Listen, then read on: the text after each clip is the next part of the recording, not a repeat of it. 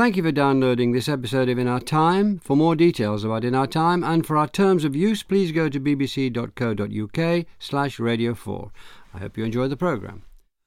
Hello, the Sufi writer and teacher Rumi is so important in the Islamic world that four modern countries claim him for their own. Afghanistan, as he was born in that area in the town of Balkh in 1207, Uzbekistan, as he lived in Samarkand as a child, Turkey, as he lived, worked, and died in the Anatolian city of Konya, Iran, as he wrote in Persian. Rumi is treasured throughout Islam and beyond for his poetry, his Masnavi and Divan. His output was extraordinary, around four times longer, around four times longer than Homer's Odyssey. The Divan is a massive collection of lyrical poems. The Masnavi are spiritual verses of enormous complexity, described controversially in the 14th century as the Persian Quran. His followers founded the Mevlevi order of Sufis known outside Turkey for their whirling dervishes. With me to discuss the poems of Rumi are Alan Williams, British Academy Wolfson Research Professor at the University of Manchester, Carole Hillenbrand, Professor of Islamic History at the University of St Andrews and Professor Emerita of Edinburgh University, and Lloyd Ridgeon, Reader in Islamic Studies at the University of Glasgow. Carole Hillenbrand, why did Rumi and his family move around so much in his early life? Rumi and his family lived originally in what is now Afghanistan, Tajikistan, and his father was a, reputed teacher and scholar, and he had a group of disciples around him. And at one point in around 1212, they were living in Samarkand, and Rumi's father had a dispute with the ruler and left the area now, whether or not that was also because of the rumbling rumours about uh, terrible activities by the Mongols further east, which uh, would have added an incentive to the move, the family, lock, stock, and barrel, moved and they travelled first to Baghdad and then Mecca and Damascus before finally having come from the extreme eastern part of the Islamic world, ended up on the western periphery in the Seljuk Sultanate of Rum, hence Rumi's name, which uh, is the Arabic word for Byzantium. So they they settled in the area of the Seljuk Sultanate, and finally, the father of Rumi was invited to Konya, which is where Rumi was destined to remain. So in the background we have the thundering hoofs of Genghis Khan coming in from the east, and it was it was either a magnificent intuition or just luck that he got out in time. His father with the family, uh, and so that's in that's the background of his childhood. In the foreground is this: could we call his father a wandering scholar, or was he looking for the best place, or was he rejected one place and went? What was sort of going on? Why did he move so much?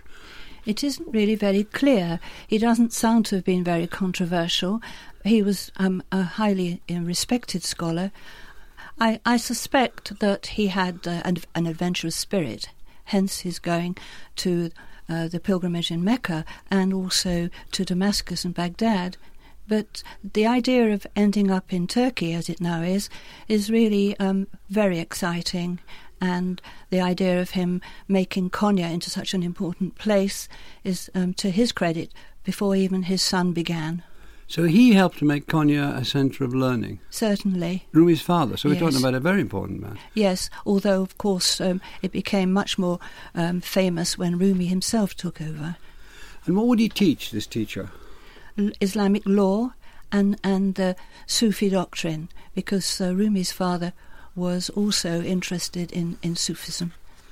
And so he would teach things that people had. To, would he? Would pupils come and pay to be taught by him? Would he go into the beginnings of what we might call a school, a yes. embryonic university? There, there were madrasas in Konya, and he would also do more Sufi exercises in the cloisters for Sufis in Konya. Just to clarify this, if we can, go, Sufis inside the carapace, inside the embrace of Islam. Certainly, it it wasn't always because there were some people who were regarded as extreme and heterodox because they seemed to wish to dispense with the Sharia. But Al Ghazali made sure in the um, in in his famous writings that the dimension of Sufism, the mystical dimension of Sufism in Islam, must also observe the outer rind of the Sharia. Alan Williams, one assumes that uh, uh, one of the great influences on Rumi was his father. So if you might might want to develop that a little, but who else were until his mid thirties? Yes, until his mid thirties, um, and you you say that because we know that there's somebody very important coming in his life, Shamsi Tabriz. Um, his father was a great influence on him. We know that because Rumi seems to have been reading his works later in his life, and um, the Ma'arif uh, of of his father Bahauddin uh, was an important text for him. Intimations of of the mystic path. Um, the other important influence on him before he met Shamsi Tabriz uh, was the successor to uh, his father Bahauddin as the head of the madrasa in Konya, who was called Burhanuddin Mohaqiq. Uh, he was an important influence on him, perhaps because he was perhaps the most important, uh, the first visionary mystic of, of, of, some mystical attainment that he'd met. Um, it's known that Burhanuddin records his own mystical flights and, and speaks of his own experiences. Uh, but I must say, there is a non human influence on him, which, which is the elephant in the room, if you like. It's the Quran itself and the Hadith tradition. This is perhaps the greatest influence on Rumi, and we'll see later uh, that, that it runs through his life like a golden thread, uh, and uh, one, one, one must remember that before one speaks about human influences. Well, let's go to the big human influence whom you mentioned in your introduction to your, your remarks then, Alan. The Sufi mystic Shams al Tabriz. I've got it written down here, mm. but he, there's several variations of that. Tell, can you tell us who he is, how old he was, when he came into Rumi's life, and what he did? When he came into Rumi's life in, I think, around uh, 1244, uh, Rumi would have been 37 and Shamsi Tabriz would have been 55. Um, so an, eld, uh, an old an elderly man in those days, um, certainly in late middle age. Um, now, he is a very mysterious and charismatic figure. He used to be thought of as a sort of mad, wandering qalandar, but recently. What, mad wandering what? Uh, sorry, yes, uh, an antinomian wandering dervish uh, or an, by, uh, an un- unconventional. Sometimes they were even naked, like naked fakirs. But uh, these these are the wild-haired men of Islamic mysticism, qalandars as they're called, or kalandars. Uh, now we know now that that. Shamsi Tabriz was actually a very learned man, and we can see from his writings that he was both a man of uh, immense kindness and, uh, but at the same time of great severity. Uh, and, and, this is this is uh, his name, Shams, means the sun. Uh, but he seems to have come into. Sorry to yeah, rush you a bit, but he seems to have come into Rumi's life to uh, to dramatic effect for a very short time. Can you just tell us the effect he had on him in the two years they spent together? Yeah, it's regarded as the transformation point uh, in Rumi's life.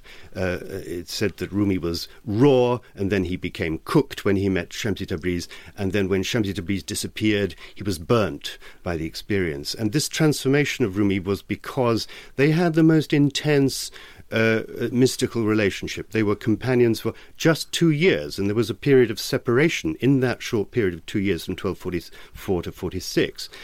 Uh, his his Rumi's own pupils were so jealous of that close liaison uh, that that he was, so to speak, hounded out of town, or he left of his own accord. We don't know quite which a lot of what we know about Rumi is ha- based on hagiographical sources, but it seems if we sift the evidence that certainly Shams left town and didn't say where he was going, and Rumi pined after him and wrote to him and begged him to come back. He came back uh, uh, soon, but after another, within a year, he disappeared forever, and there's a, a, great controversy in the in the literature about whether or not he was bumped off by by uh, Rumi's disciples. Is it is it possible to say? I know this is ridiculous, but still, here we go. Is it possible to say, in essence, what he taught Rumi, how he, as you say, and as seems to be uh, borne out by the work, transformed this brilliant, young, able scholar, picked out from the time he was a boy, into the great poet, the great preacher of Sufism, the great mystic, and so on and so forth. What happened? They secret. They were together very closely together uh, for this time. What happened? Yeah, there's a difficulty in answering that question, which is that really we don't know we don't know Shamsi Tabriz well enough. The maqalat or the discourses of Shams are extremely difficult texts, and they're patched together from notes, so to speak, probably by one of Rumi's pupils, uh, Husamuddin. But the it is really prob- probably the case that, that he, he unlocked the poet in Rumi. Now, his father had not been interested in poetry, it seems. He quoted some poetry in his own writings, but his father didn't teach Rumi poetry. Uh, Burhanuddin seems to have uh, uh, ta- uh, in, in introduced him to mystical experience, but it was Shams who opened the, the floodgates of poetry in Rumi and in in, a, in, in the period after, we have this massive outpouring of of poetry uh, ever after until he died in 1273. And the pupils were jealous because of the. Uh, and the closeness of the two, uh, the word intimacy came to my mind and dismissed it because it was more Socratic than anything else, according to your notes. Mind you, Socratic. Well, there you go. we're not used to understand. We don't understand in the modern world. We're, we're not used to understanding these this idea of very close mystical communion between two men, and it's stigmatized. And and there are all sorts of stories uh, in the modern world and ideas about their relationship. But I think one can say with clarity that uh, this was a this was a, a uh, not a sober relationship, but it was a chaste relationship of mystical mystical companionship and communication. Thank you very much, Lloyd Lloyd Ridgeon. Sufism, we've used the word mysticism two or three times in this conversation so far. Is Sufism, is it built around that? Is, is mysticism the kernel of Sufism?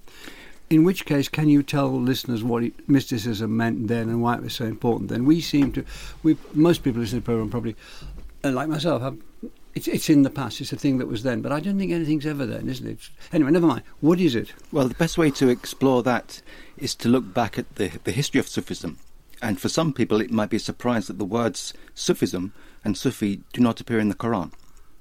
What happened is that Sufism emerged as a social phenomenon in the 9th and 10th centuries, and it was part of a pietist movement, and it was representative, if you like, of what we might term normative Islam. But having said that, there were one or two individuals. What do you mean normative Islam? the, the, the going, in terms the, the going concerns your, from the Quran. Absolutely, in, in yeah. terms of performing your prayers, going on pilgrimage, fasting, and so on and so forth. But uh, despite that, despite this pietist movement, there were some individuals who perhaps took the emerging Sufi movement a little bit further.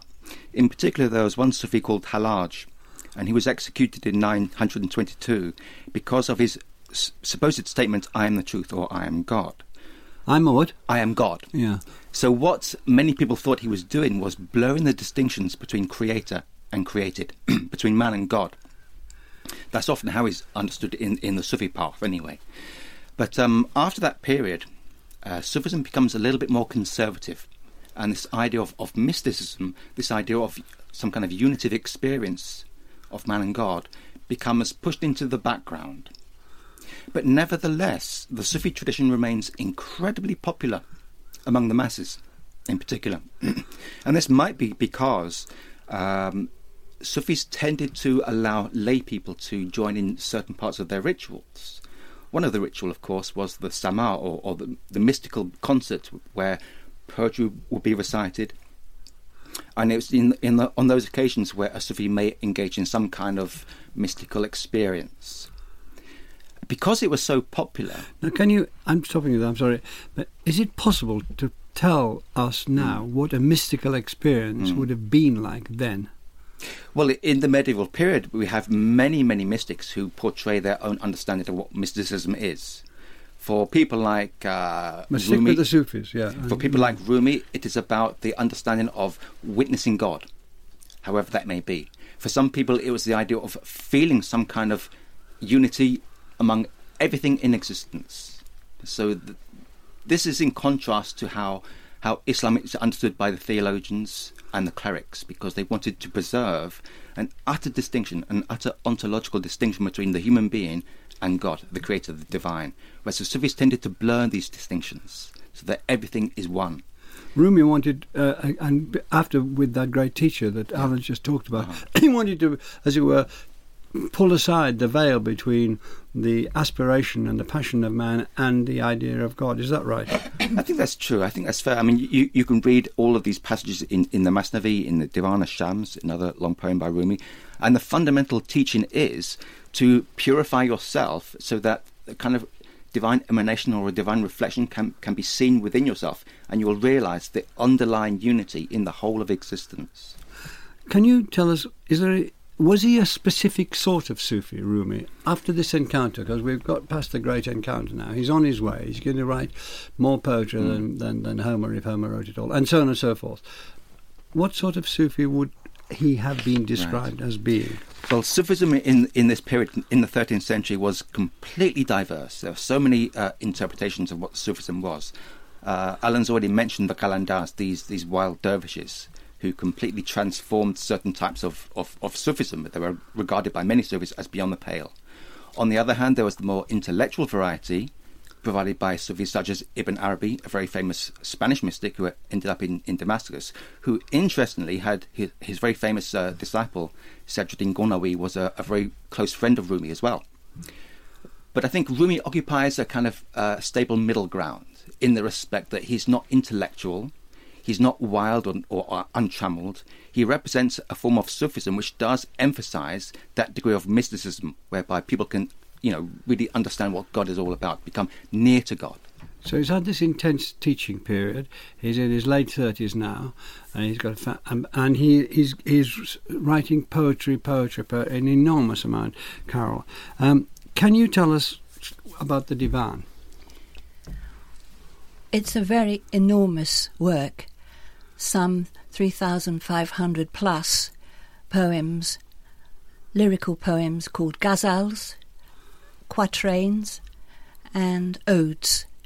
And it's absolutely mind boggling how how voluminous this collection is and and most of the time it's about love.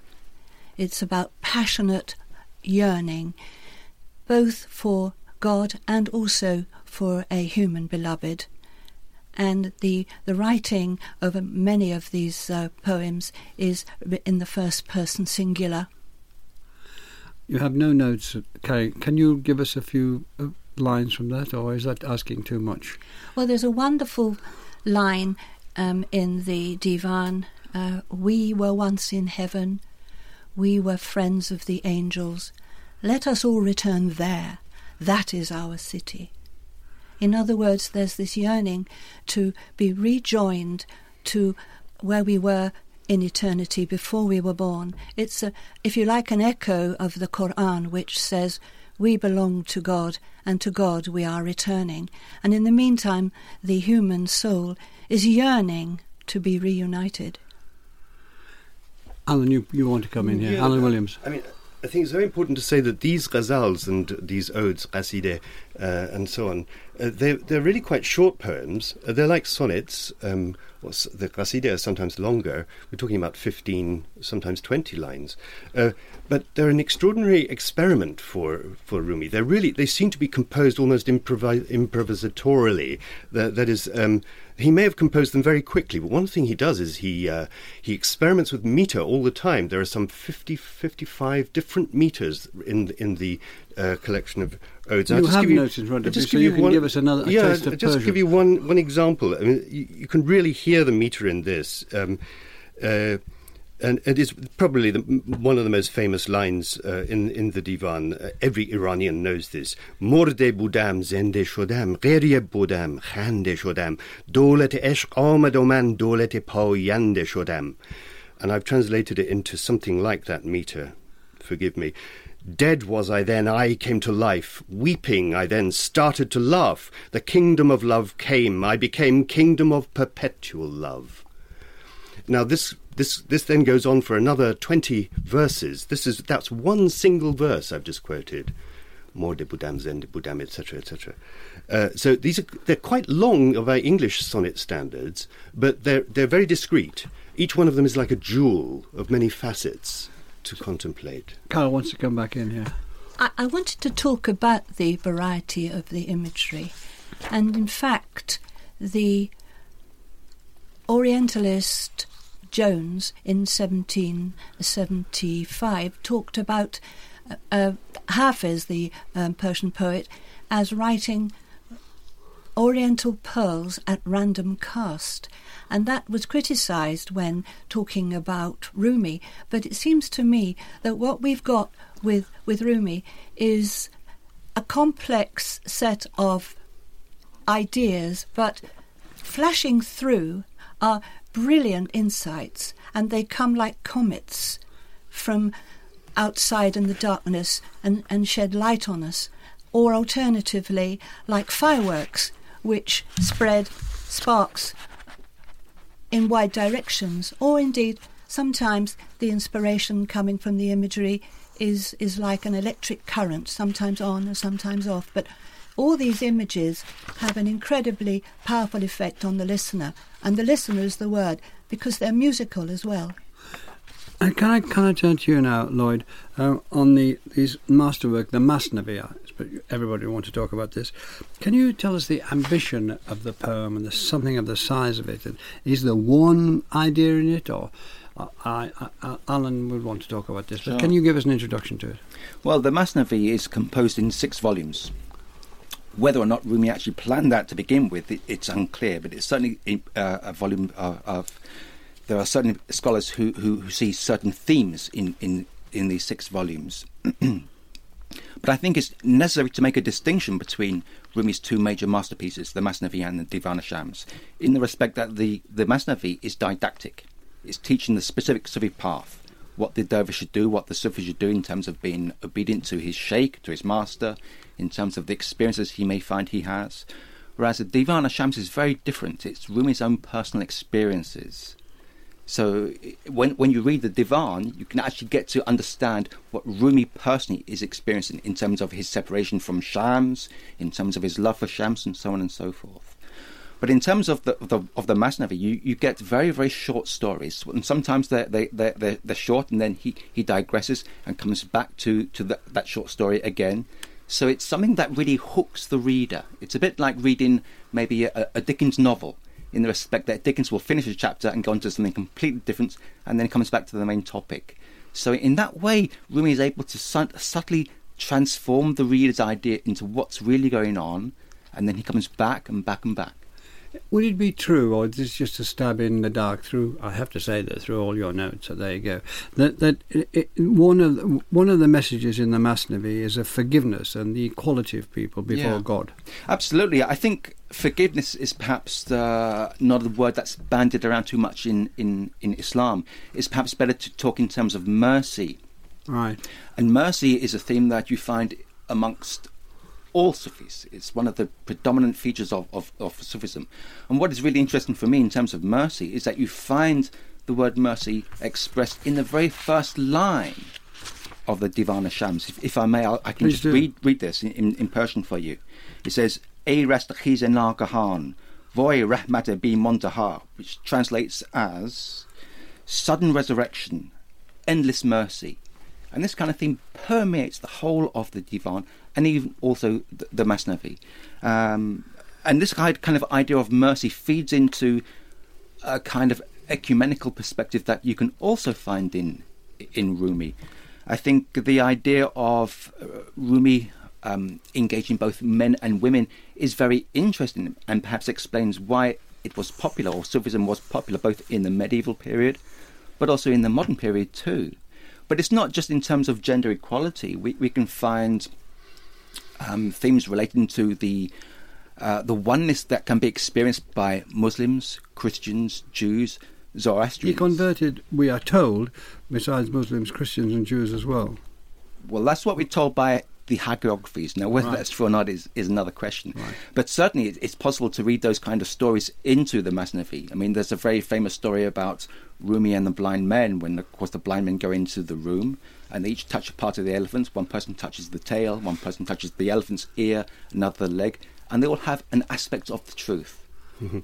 uh, Can Carole come in for a second? Uh, I wanted to, to come in. Just if you could come in briefly. Certainly. I wanted to talk about the idea of love again because instead of talking about doctrines which divide, he he says that love love is important.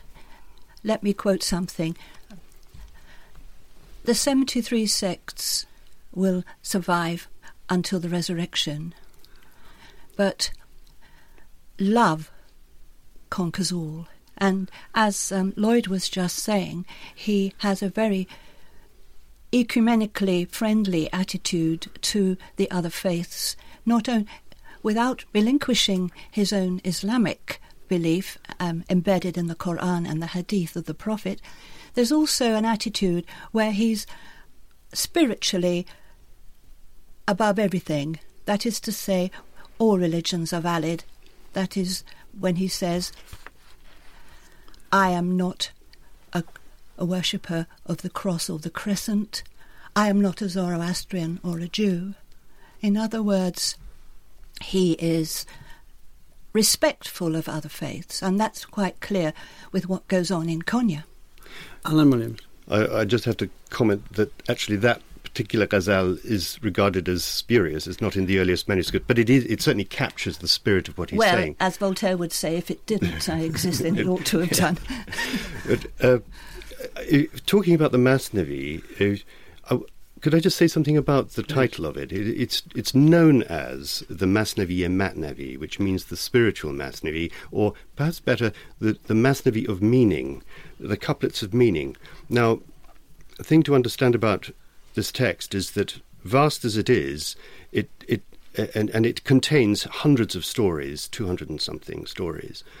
Uh, vast as it is, it devolves. It entirely devolves on the on on the device of metaphor, which in Persian is mesal, because this is a transformative figure. The metaphor. Uh, every story he tells, and sometimes they're extremely short. Um, uh, I mean, two lines, uh, and they can be in the mouths of uh, animals, birds, flies, even uh, people, of course, heroes from scripture, and so on. But all of these stories are just the husk, as, as Rumi calls it. They're the husk, because what he's trying to get is to the meaning. And so the Masnavi is an ocean of meaning, and reading it is like being drowned. It's like being plunged into a, hu- a vast ocean. Like a fly in honey. Uh, like the fly. Well, even ruder than that, actually. It's a fly in something else. All but, right. but yeah, the the the idea of uh, all of the images uh, in the in the Masnavi, and we start with the, the, the reed, don't we? That, that, that I will perhaps recite in a second.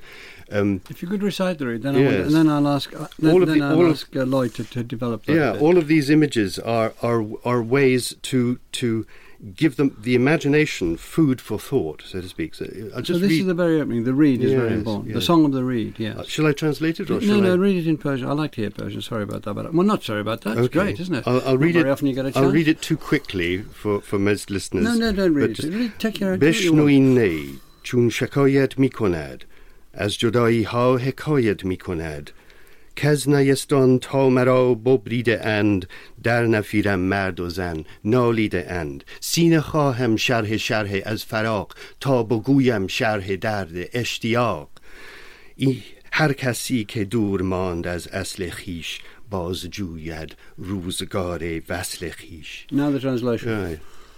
Listen to this reed as it is grieving. It's telling of the tale of separations. Since I was severed from the bed of reeds, in my cry men and women have lamented. I need the breast that's torn to shreds by parting to give expression to the pain of heartache. Whoever finds himself left far from home looks forward to the day of his reunion. And this goes on for some 35 lines. And that is the passage that it is said began the Masnavi when Rumi took, took a, a note out of his turban, asked by Husamuddin to write a Masnavi. He produced this Neyname, as it's called, of 35 lines. And uh, and of course, home can mean so many different things to so many different people. So it has applications. Um, Lloyd, can we develop what Alan's been talking about? The use of stories in the Masnavi. Mhm. Right. I think one of the the most engaging thing about Rumi's poetry in, in the Masnavi and his storytelling is the fact that he uses very very simple language that everyone can understand. So, for example, even today, if you go to Tehran, it's likely that people will be able to recite these poetry back to you. It's really quite incredible. I mean, these, these days in the UK, we just don't have that capability anymore. We've lost it. We can't recite Chaucer back to each other. Well, absolutely. Yeah. And the other thing that's really interesting about Rumi is that it's perfectly comprehensible. We don't need Brody's notes. People understand it. It's perfectly clear. But uh, I mean, it- Rumi's stories are funny. That's perhaps part of the. well, let's the talk a story that isn't funny, but it's easy to understand, and, and Alan can come in on this as well. The King and the Slave Girl. you want to talk about that? You, you all want to talk about that. Do you want to kick off?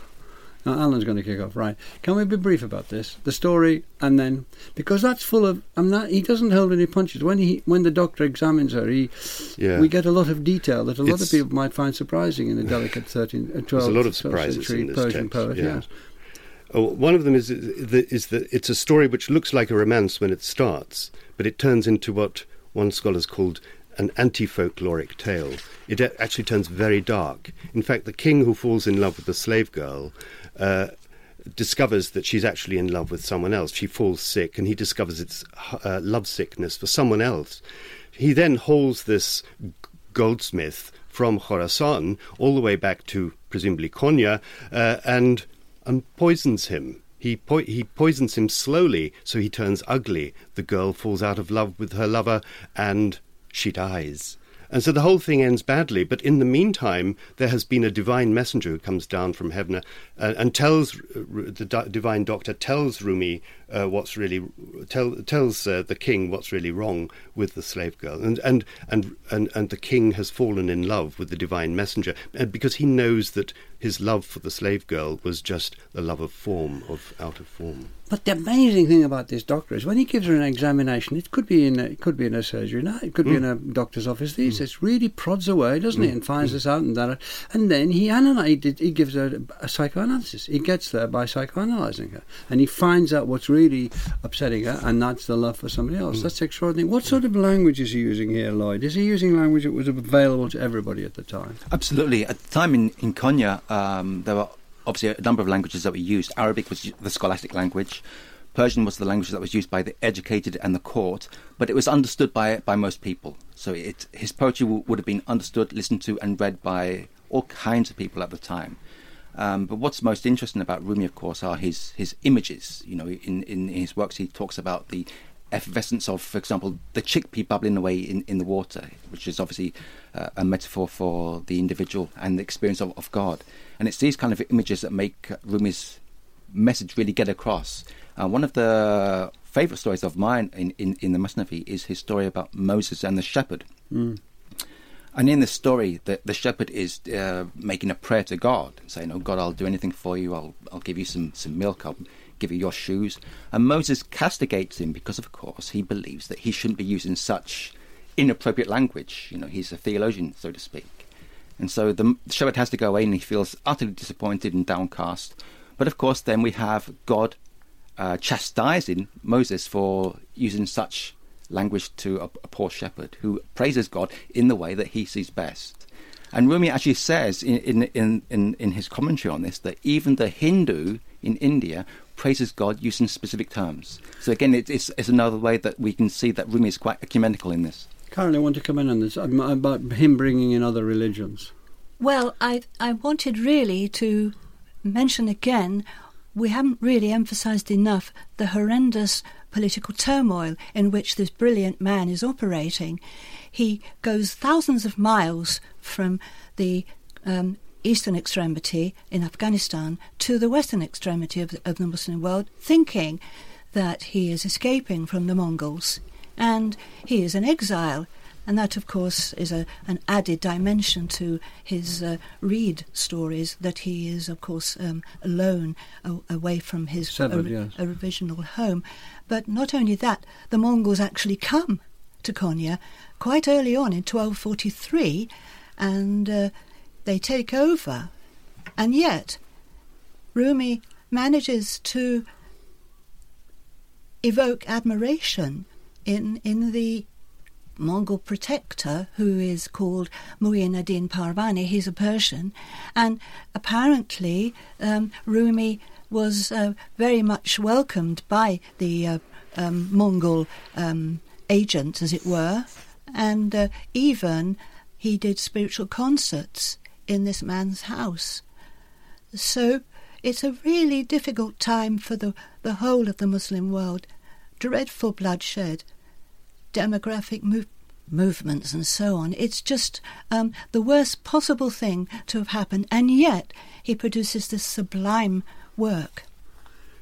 Uh, yeah, Alan, I'm glad you reminded us of that. Thank you very much. Uh, Alan Williams, back to you. You've described the Masnavi as a polyphonic composition. Can you develop that? Yeah, musical analogies are good for Rumi. He was known to be a great musician. Um, and uh, what I mean by this is, th- is that uh, the kind of poetry he writes is on an altogether different scale from the Ghazal. It's, it's very big stage stuff. Um, it, it, spans the world, so to speak, from the lowest to the highest. Uh, and all of nature is taken into it. Uh, uh, he he takes on the the guise of many different. He takes on the voices of many different registers um, in in the poem. He he speaks as the as the author, the sheikh, uh, the sort of grandfather, the old man. He tells stories as if he's talking to a child. He he interrupts himself all the time in these stories by by analogies which are quite intellectual, but they're meant to illustrate what he's saying.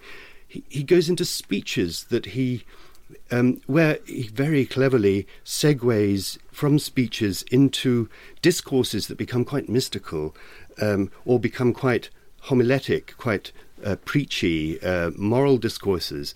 they then they turn into ecstasies, and and then he stops. He stops the the whole proceedings and says silence, and there's a, there's a kind of um, behavior, a kind of procedure that the reader becomes used to, almost as if learning the ropes of how how to uh, get how to swim in this ocean, uh, and and and it's really an experience of going through the stages of mystical elevation. The reader himself feels herself feels raised up inside, raised up in the imagination, and in that sense, it's quite it's a cathartic experience reading it, an uplifting experience reading it.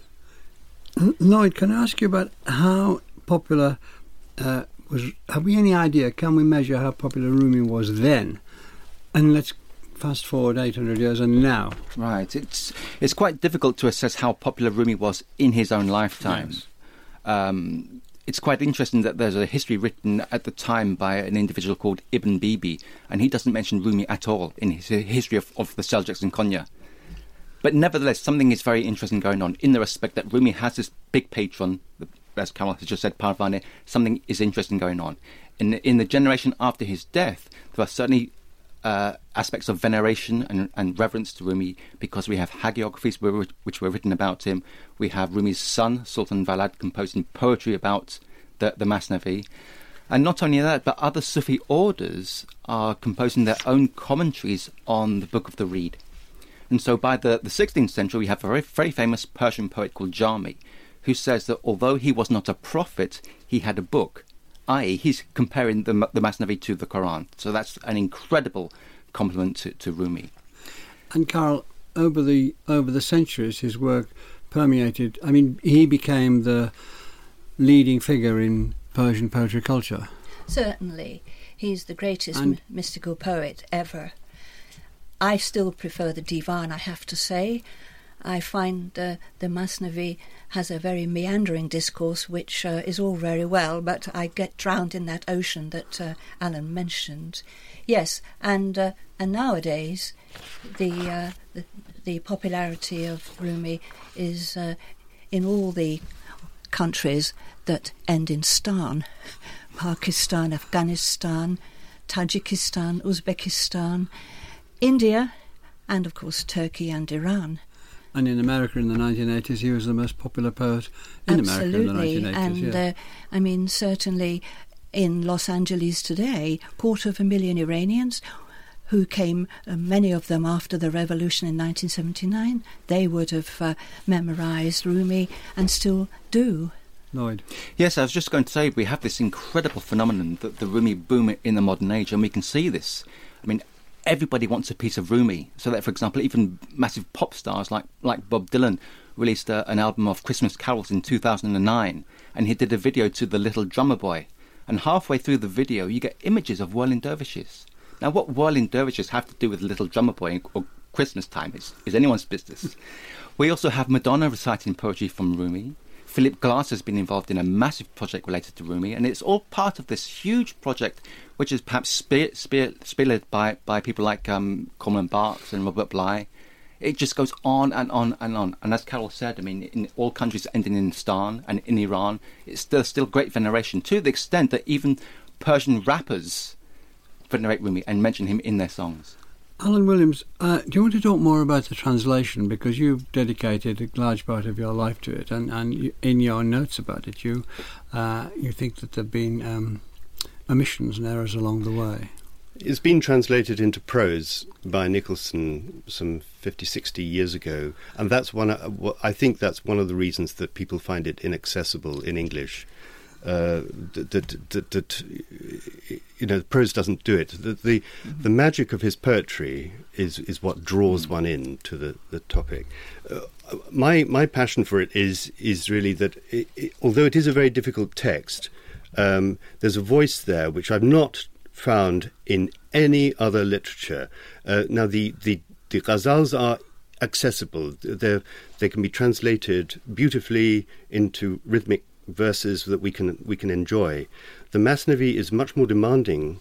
The transla- for the translator, it's a bit of a nightmare because Persian has no indefinite or definite uh, article that's separate from the word, has no pronouns that are commonly used. So you're trying to cram. I'm trying to cram into an iambic line.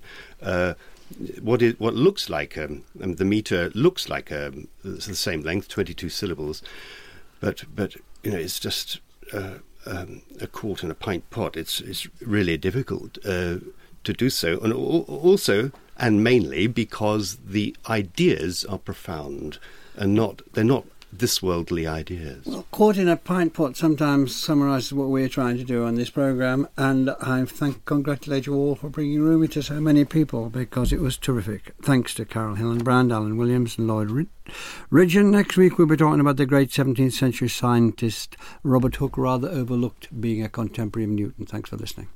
And the In Our Time podcast gets some extra time now with a few minutes of bonus material from Melvyn and his guests. What did we miss out that was essential, or the, what did I miss out that? The um, I think the interplay of the religions in Konya, and the um, what seems to have been a very vibrant um, atmosphere between the Armenians and the Byzantine Christians, and uh, the the various Muslims, Turks and and and, and Persians, and how um, it really must have been quite a, a fascinating place to, to be in.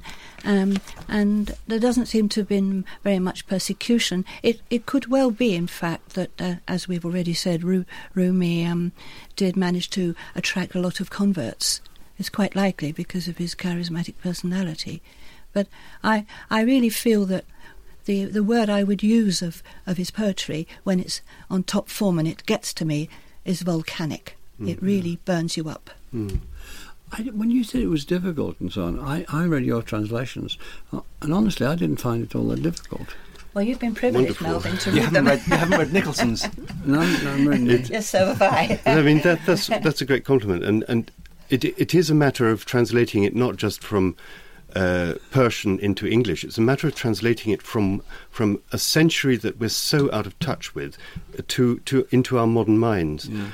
And I, I, think the iambic meter is, is, is lovely because it's so conversational and mm. it has so many registers. It can it can do comedy and it can do tragedy and it can do farce and it can do contemplation what I wanted to say in the program, uh, which, which pro- it's probably good that it didn't go in, is I wanted to talk about the deconstructive nature of his poetry mm. for the any any literary listener. This is an extraordinary feature of his poetry, which makes it exciting reading for anyone interested mm. in poetry. Is that he uses words literally to take words apart, and in fact he talks to himself and chastises himself sometimes for being clumsy. Uh, but you know that that probably couldn't have come across. And, and the other thing is, um, that, as Carole says, he was an amazingly uh, charismatic and unitive figure yeah, in Konya. Yeah. He brought people together, and I, I regard the Masnavi and his the rest of his poetry, but particularly the Masnavi, as a kind of antidote to the modern madness that we see going on with extremism in Islam. Well, we never made that point, did we? No. We should have done about how it's a, a, um, a, a, a version, uh, an attitude, a demonstration of Islam of a completely different kind. And at the moment, I think most people who have perhaps dropped established religions still um, admire spirituality as a concept, and that's why his all-embracing attitude to spirituality is, is so relevant to us today. I think for, for me, one of the things that we perhaps didn't stress enough was how he defamiliarizes old, boring, stale concepts and gives them yeah, new life. Exactly. yeah, yeah. And also the fact that, Which, for- uh, which old boring stale concept? well, for example, I mean, he- he uses all kinds of concepts which some people consider problematic, in the respect that he talks about the Qalandaris, completely wild dervishes, and yet he, he uses them as a trope to denote the highest level of spirituality. He also talks about Hallaj, this Sufi that was executed in the most glowing terms, and for many people, he's really, really problematic. But the Crucified. stereotype that he really attacks, all right the way through, is the self. It's, the self itself, the concept of the nafs in Persian. Uh, uh, uh, he takes that apart, and that's what he's trying to kill off. Uh, and it is literally killing it. There's these concepts fana and baqa, or passing away and and enduring. Uh, we didn't talk about that, mm. but but No. you know he's he's really trying to deconstruct the self in all of this, so that one, in a sort of in a way, one, uh, this sort of Deleuzean way, one one is one deconstructs the self. One one becomes disoriented, mm. and it's that disorientation from the self that is the the kind of magic ingredient. the bad self, but, but but not the Not the true self, no, true not the self, spirit. because that true self uh, was with God before and will be um, with God after. It's almost like a Neoplatonic concept. There are many more religion and discussion programmes from Radio 4 to download for free. Find these on the website at bbc.co.uk slash radio 4.